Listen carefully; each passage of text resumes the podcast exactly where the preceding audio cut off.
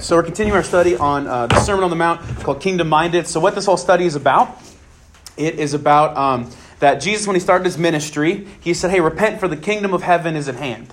And so, what it means to repent, it means a change of thinking that leads into a change of action. And so, if we've repented, that means we say, Okay, I no longer want to live for myself, but I want to live for Christ. And so now we're looking at okay, if that means that we are now to be kingdom minded, we're no longer kingdom or citizens of earth, but citizens of heaven. So what does it look like to represent that? What does it look like to live for Him? And so that's kind of what we look at each week is okay, just another aspect of this. Because what this study is about is this is Jesus talking to His disciples.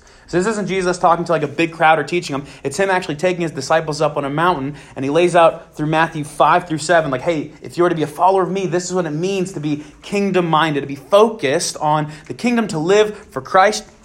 And so tonight we're going to be looking at how Christ came to fulfill uh, the law. How Christ came to fulfill the law. Um, but before we get started in that, um, I just have a quick question kind of for everyone to get us started is uh, anybody like going to buffets? Anybody like going to all you can eat buffets? Anybody? Okay there's not many faces. Anybody got a favorite place they like to go to for all you can eat buffet? Madison where's your favorite place? I um forgot what called, but it's, it's like a Chinese okay. Dylan. Yoki buffet.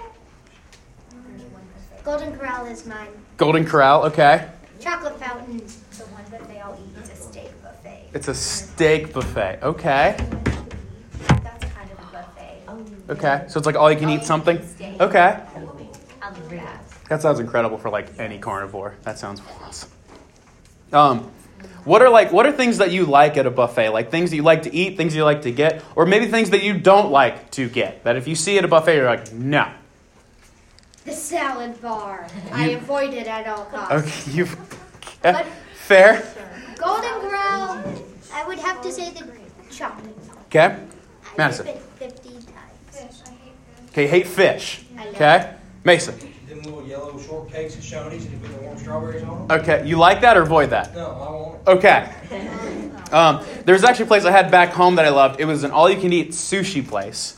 Um, I love sushi. If you don't, uh, well, you need to repent and believe. But the um. look, that's between you and God, not me. God, it's God's gift. But um, uh, but it's actually an all-you-can-eat sushi place where you can like you can pick and choose what you wanted. And I remember there was one I always avoided. It was called like a crazy monkey roll, and it was like it had all the different stuff, and it had like banana in it. And I, like I first tried it, and I'm like, oh, I don't taste the banana, and then it hit me like right after as an aftertaste, and it was disgusting. Banana contaminates And, and so I get the crunchy dragon roll. and so yeah, crunchy dragon roll. I love that. So like, but the thing is, I could pick and choose what I liked. I was like, okay, I want give me all the sea angel, give me all this dragon like crunchy dragon roll. If we go to like a certain like buffet place, give me all the steak. Don't give me any of the fish. I can avoid the salad bar. Like, don't give me any vegetables or any fruit. Give me all of like just the worst stuff you can imagine. That's what I want.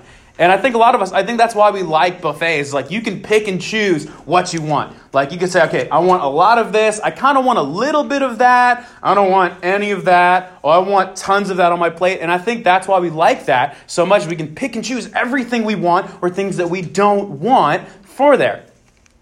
But, but my worry is that a lot of us, with that whole buffet mentality, we have that same mentality when it comes to the Christian faith. When it comes to our walk with Christ, that, that we kind of pick and choose what we like. Okay, I want all of this. I want all of the grace. I want all of the love, all of the forgiveness. Ooh, not so much on the wrath side, not so much on like obeying certain aspects. I like some of these commands that Jesus says, or I like some of these verses, but some of these I'm not the biggest fan of. I might just kind of put those off to the side. But what we're going to see tonight is that Jesus, yes, he came to fulfill the law, but he also calls us to obey his commandments. But the thing is, like us as here's like us as fallen, sinful human beings, like our natural desire is that we want to pick and choose what we want to follow because we want what's best for us. We want to, we want what's most comfortable for us because there's certain things that Christ calls us to deny and follow after him that, quite frankly, it's, it's honestly uncomfortable, difficult for us to give up or, or difficult for us to follow. It's really hard. But, but what we see is that Christ calls us to that. In fact, the main point for tonight's sermon is this is, is to be kingdom minded. If we're to be kingdom minded, like it says, then we are to be obedient to every command of Christ. That we're, we're to be obedient to every command of Christ.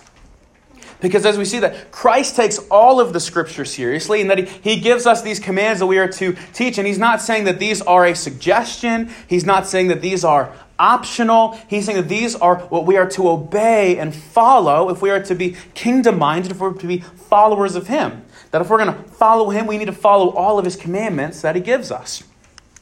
Um, so, like I said, we are in uh, the book of Matthew. So, if you have uh, your Bible, whether it be on your phone or whether it be a physical Bible, we're in Matthew chapter 5. Uh, if you forgot to bring your Bible tonight, no worry. On the back side of your notes, I also have the scripture for this we can follow along to. So, we can kind of flip back and forth and reading and taking notes.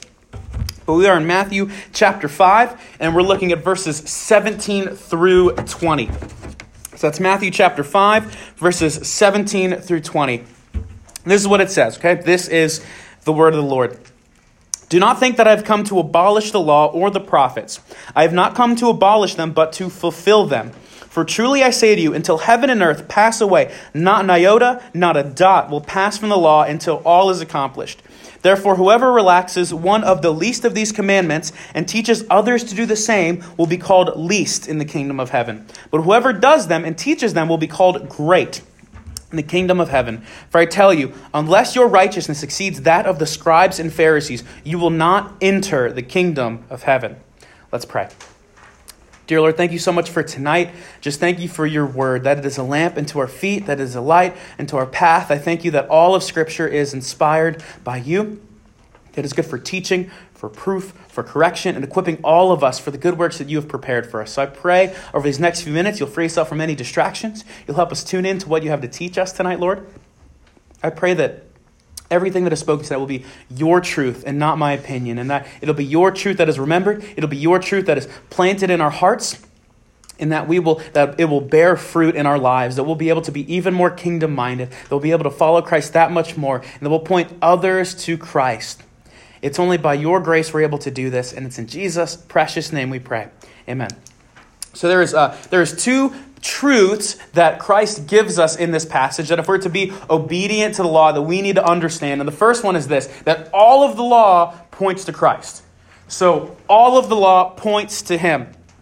So look what it says in verse 17, 18. Jesus says, Look, do not think that I've come to abolish the law or the prophets. I have not come to abolish them, but to fulfill them.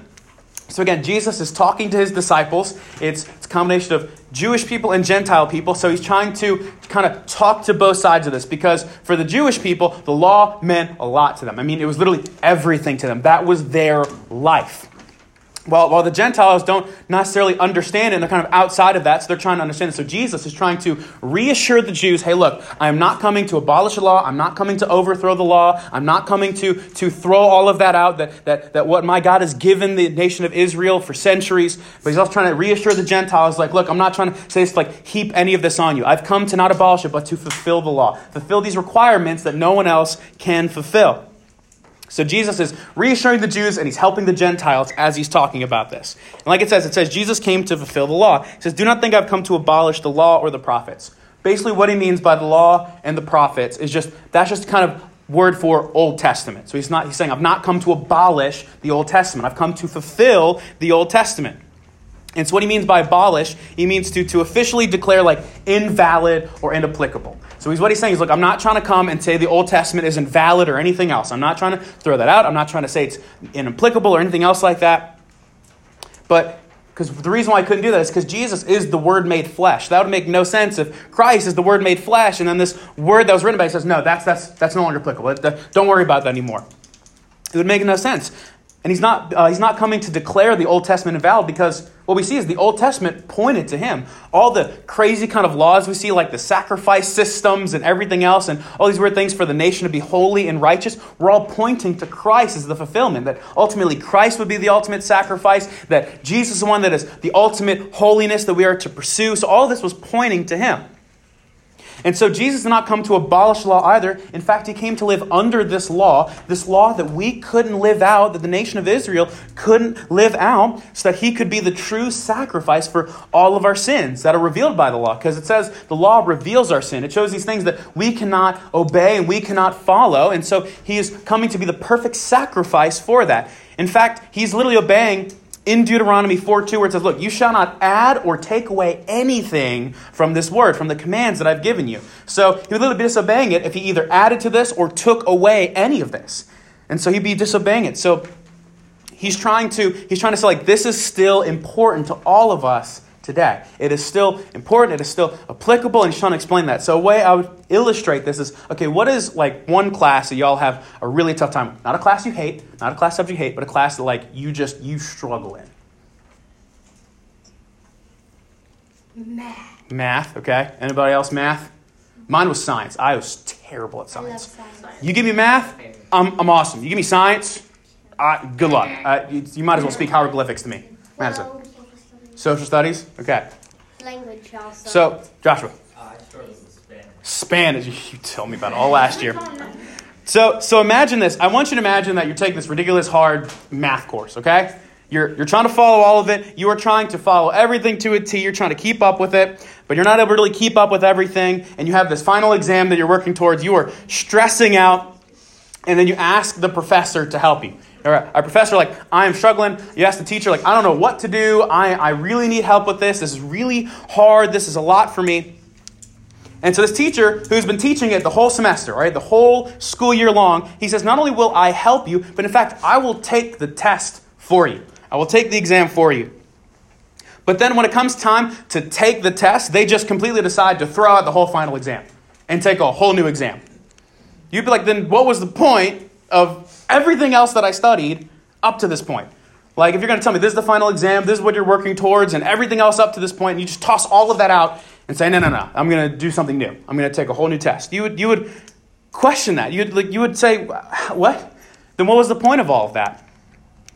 Or something else that's even more important, let's say this.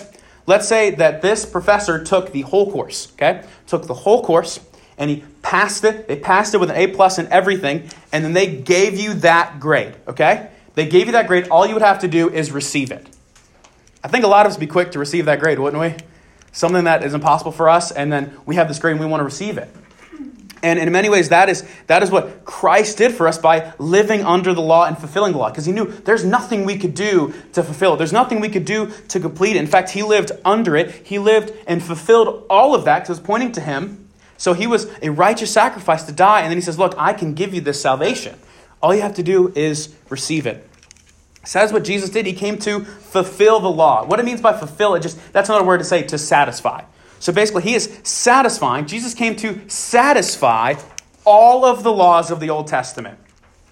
So all those laws that we see, all the ones that it's really difficult to go through when it goes through Leviticus and Deuteronomy and all those others that just hard, weird ones about shellfish and everything else and how just things are to be designed. He came to fulfill every last one of those. So that begs the question, okay, if he came to fulfill the law, how many laws were there that came to fulfill? There were 613 laws.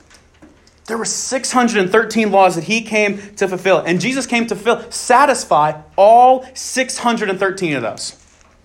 I can barely stay under the speed limit, okay? When I, let's say I drive from my house to here. And that's just one law. Imagine 613 laws that we have to abide by that he said. Let's even take the 10 commandments, for example. Anybody ever lied? Anybody ever say a lie to someone? Every Anybody ever steal something? Anybody ever put something before God that they, they valued something more than God even for a moment?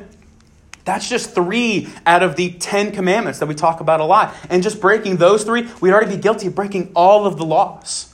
And so we see from the start, like, okay, it is impossible for us to try to keep this. And Jesus, I have come to live under all of these laws and fulfill all of these prophecies that this Old Testament was pointing to. All those, all those sacrifices, all those laws, all those prophecies, all those kind of types and shadows, if you will, were foreshadowing me. We're pointing to Christ.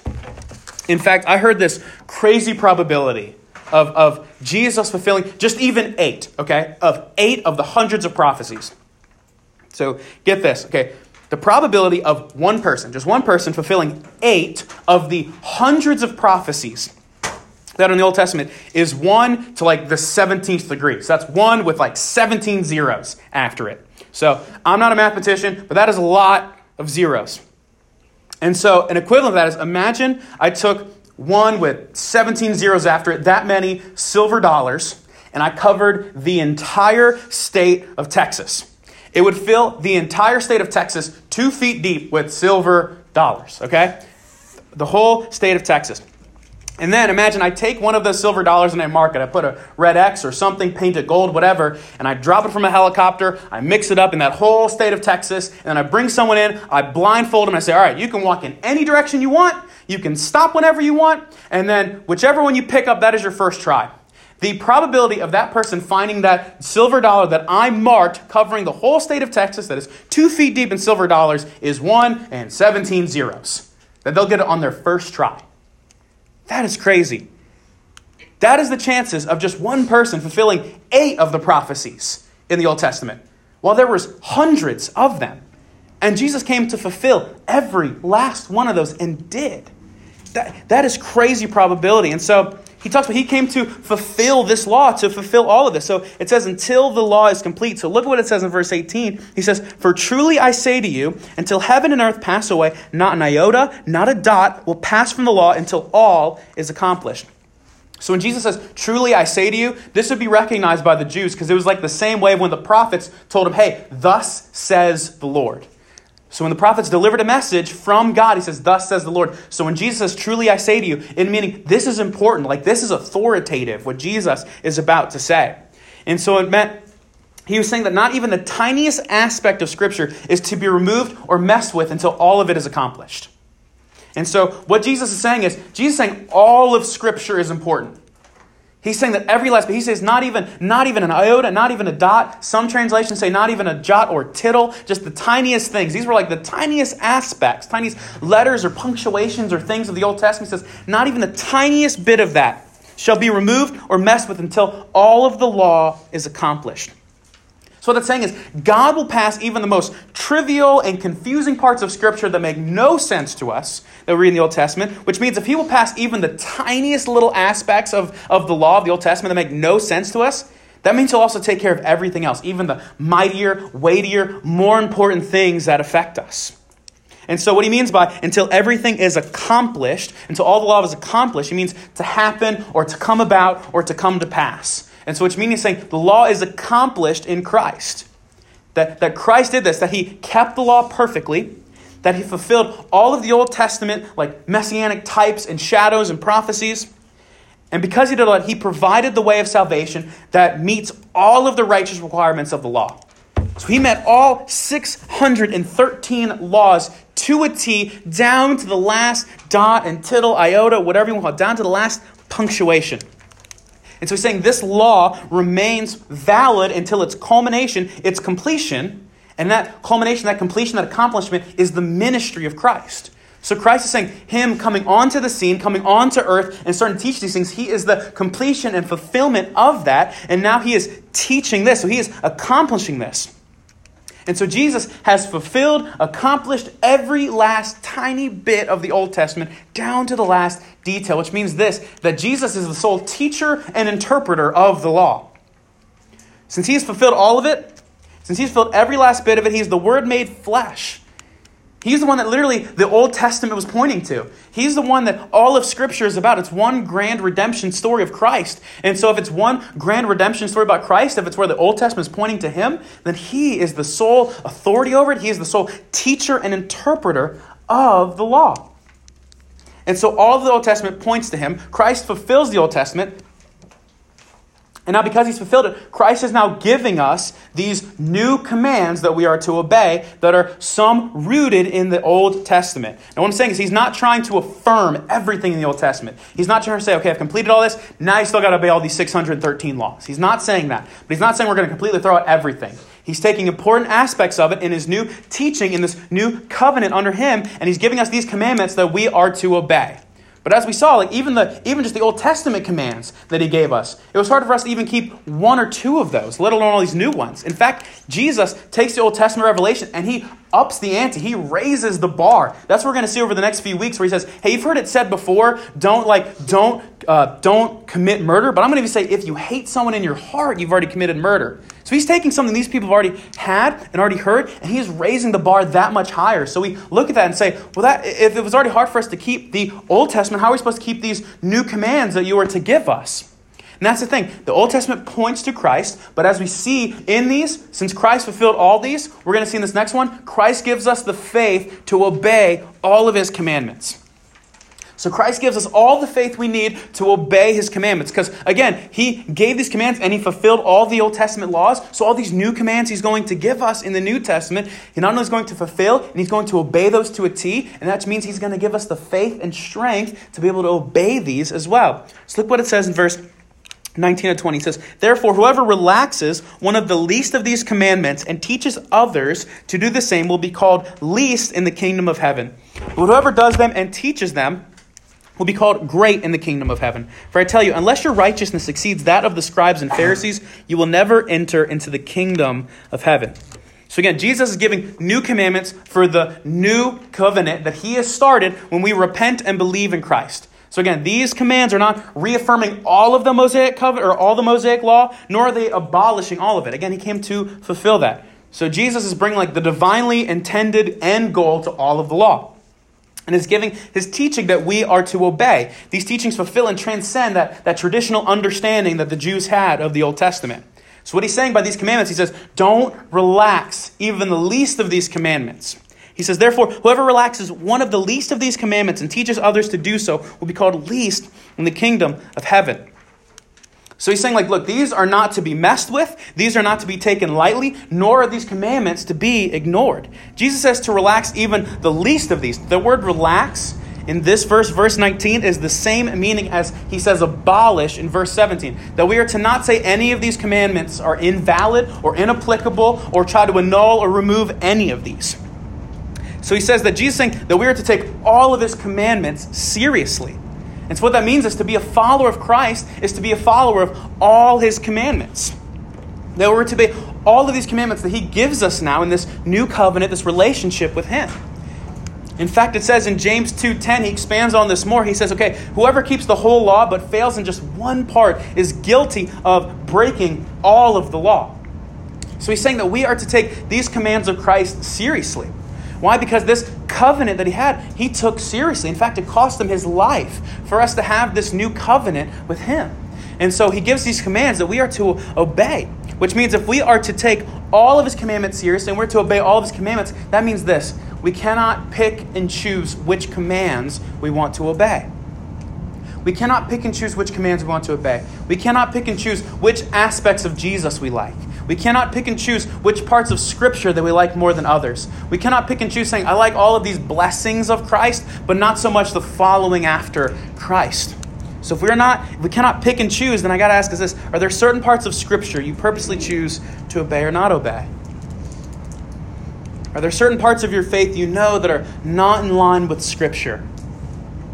Do you have, as kind of talked about earlier, this cafeteria Christianity mentality when it comes to your walk with Christ? That you'll that we'll pick certain things that we want to follow, but certain things we try to kind of push off to the side that we not want to follow as much. Jesus is saying we cannot relax even the least of these, even the least of these commandments.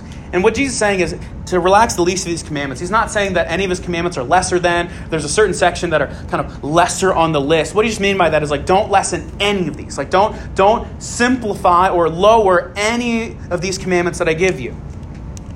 And so we are to not ease up on any of them, but to treat them all as equally important. And so he not only says this, not only we to take all of these commands of Christ seriously, but we're to teach others just how serious they are. That's why it says, therefore, whoever relaxes one of the least of these commandments and teaches others to do the same will be called least in the kingdom of heaven.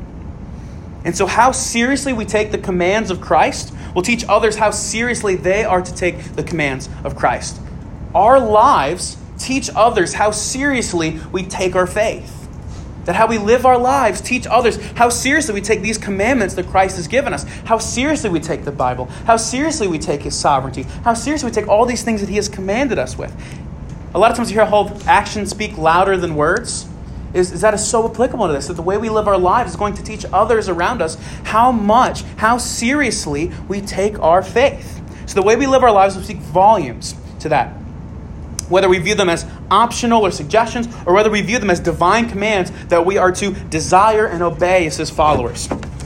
So imagine, has anybody um anybody heard of a syllabus? Don't Anyone know what a syllabus is? Okay, most people know, right? So syllabus is like explains all the things like for the year. Okay, it says like this is what we're going to be studying different weeks. These are different assignments that we're going to have. This is kind of like the schedule of the course over these weeks. This is how much like certain projects or papers or quizzes or tests or assignments are. Imagine we look at that and we say, okay, I'm going to take most of this important, but I'm going to like lessen up on one of these. I don't need to take like the final exam that seriously. I don't need to take this quiz that seriously. I don't need to take some of that seriously. Well, what happens if we don't take that part of the syllabus that seriously? What's going to happen to our grade? It's not going to do too all right. We're going to probably finish lesser than in the class than others. What happens if we're like, if not only we take certain aspects of that syllabus less seriously, but we also tell us, ah, you don't got to worry about that big project. Ah, you don't have to worry. And they believe you. And they believe you because they're looking up to you on this. What's going to happen to their grade as well? Theirs is going to go down.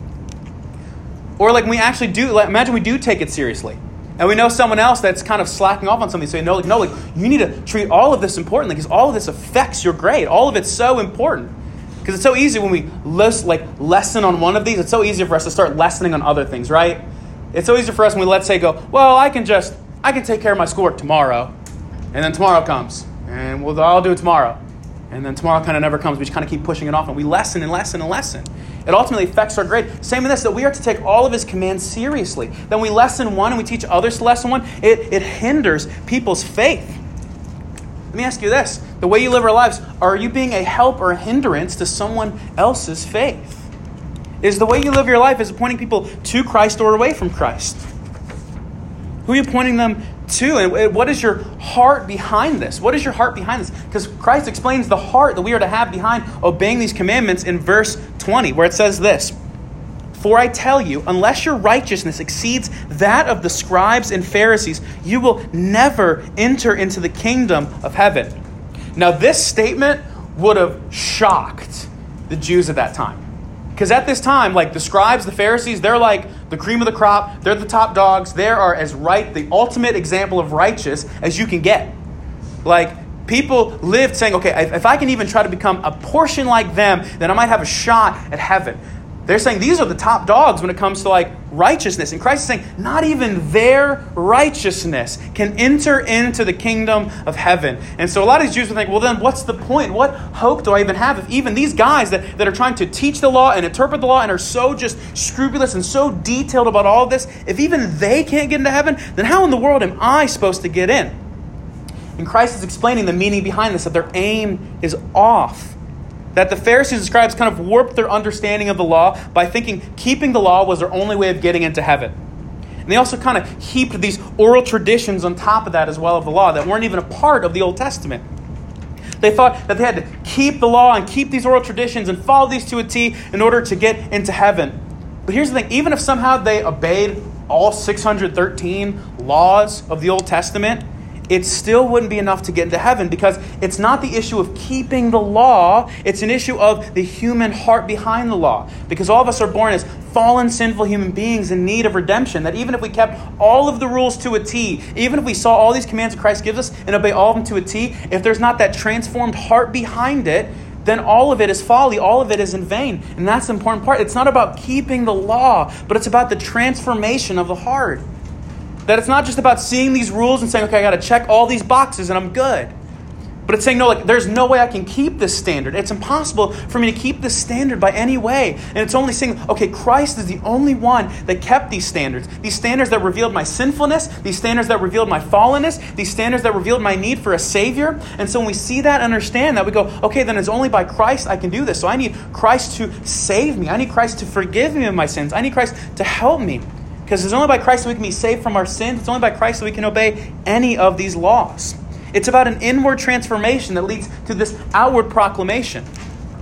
It's about a heart transformed by Christ that sees our need for Christ because we cannot keep the law and we're condemned under the law that Christ frees us from. Again, Christ has kept the law, fulfilled the law, died for our sins. Again, that revealed our sin under the law and offers us salvation to be brought back into a right relationship with God. Because what Christ is saying is it takes a greater righteousness than even the scribes and Pharisees to get into heaven. It takes a greater righteousness to keep all of the law. It takes a greater righteousness to enter into heaven. And what he's saying is Christ is that greater righteousness. Christ is the one that we need to be able to obey his teachings. Christ is the one that we need for salvation. Christ is the one we need to enter into heaven. And the thing is, Christ gives us all that we need to be able to do these things. Christ is not only going to teach us these commandments, but he's going to live these commandments out. Christ is not just going to show us to take these commandments seriously, but he's going to show that he takes them seriously by living them out himself. And so Christ is not only the teacher of the law, he's not only the interpreter of the law, but he also empowers us to obey these commandments because we cannot do it on our own. We couldn't do it for the Old Testament. We certainly can't be able to do it for this New Testament, as we're going to see. He frees us from these obligations and punishments from the law and gives us an opportunity to receive salvation, to live for Him and empowers us to live for Him and tell others about Him. And they can be freed from these burdens that, that no matter what you do, no matter how many good deeds you do, it won't be enough. It's only by the blood of Christ that we can be forgiven. Christ is the one that's filled all these things. Christ is the one that's checked all the boxes, if you will. And Christ is the one that purchased our salvation by living a perfect, sinless life that we could not live. That He died on the cross to pay for all of those, pay for the penalty for all of our sins for all of time and he was buried and resurrected out of the grave, overcoming all of sin, all the consequences of sin. So he purchased our salvation and he extends that out. All we must do is repent and believe and receive that and we do that, then we'll have a heart transformed, and then we'll desire to live for Him. Not to earn salvation, but we know that we've already received salvation from Christ, and He empowers us to obey all these things. That it's a joy for us now to follow these things. It's a joy for us now to obey His commandments, and we can point others to free them from this kind of mentality that they have as well. So let me ask you this Are you being obedient to Christ in all that He has commanded? Are you being obedient to all of this? Have you believed in this Jesus that it talks about? Have you believed in this Jesus that the Old Testament was pointing to and the New Testament reveals? If you have, how seriously are we taking his commands? How seriously do we take the Bible? How seriously do we take the scriptures that, that God authored? God authored a book. Do you pick and choose certain parts of the Bible to obey? Are there certain parts that you choose to ignore? Or lastly, are you resting in His strength and His grace to follow and obey Him? Are you trying to follow Him on your own strength? Because when we try to follow Him on our own strength, we're always going to fall short. We're always going to, we're always not going to be able to live up to that. It is only by Him. He is the greater righteousness. He is the one we rest in. He is our great high priest. He is the one that has lived these out. And he will empower us to follow these things. So we can go into a world that is in need of hope and can point them to Him. Saying all they've been striving for, it won't be enough. Christ is the one that fulfills the Old Testament. Christ is the one that fulfills your need now. It's all about Christ. Christ came to fulfill the law, and Christ came to redeem us back to Him. Let's pray. Dear Lord, thank you so much for this evening. Thank you so much for all of these students. Thank you just that, that Christ is our great high priest. Thank you that Christ came and fulfilled all those 613 laws that we could not live. We can't even obey a handful of them. Yet Christ, to the last T, obeyed every last bit of it. And that since he lived a perfect, sinless life under that law, he frees us from that law by being the perfect, righteous sacrifice to die, to pay for the penalty for all of our sins for all of time, to purchase our salvation. All we must do is repent of our sins, believe in Him, and receive the salvation that He's purchased for us. So there, I pray you'll help each and every one of us, that you'll help us be obedient to all that you have commanded. I pray that you help us be obedient to you, and I pray that you remind us that it is by your strength and your grace we're able to do these.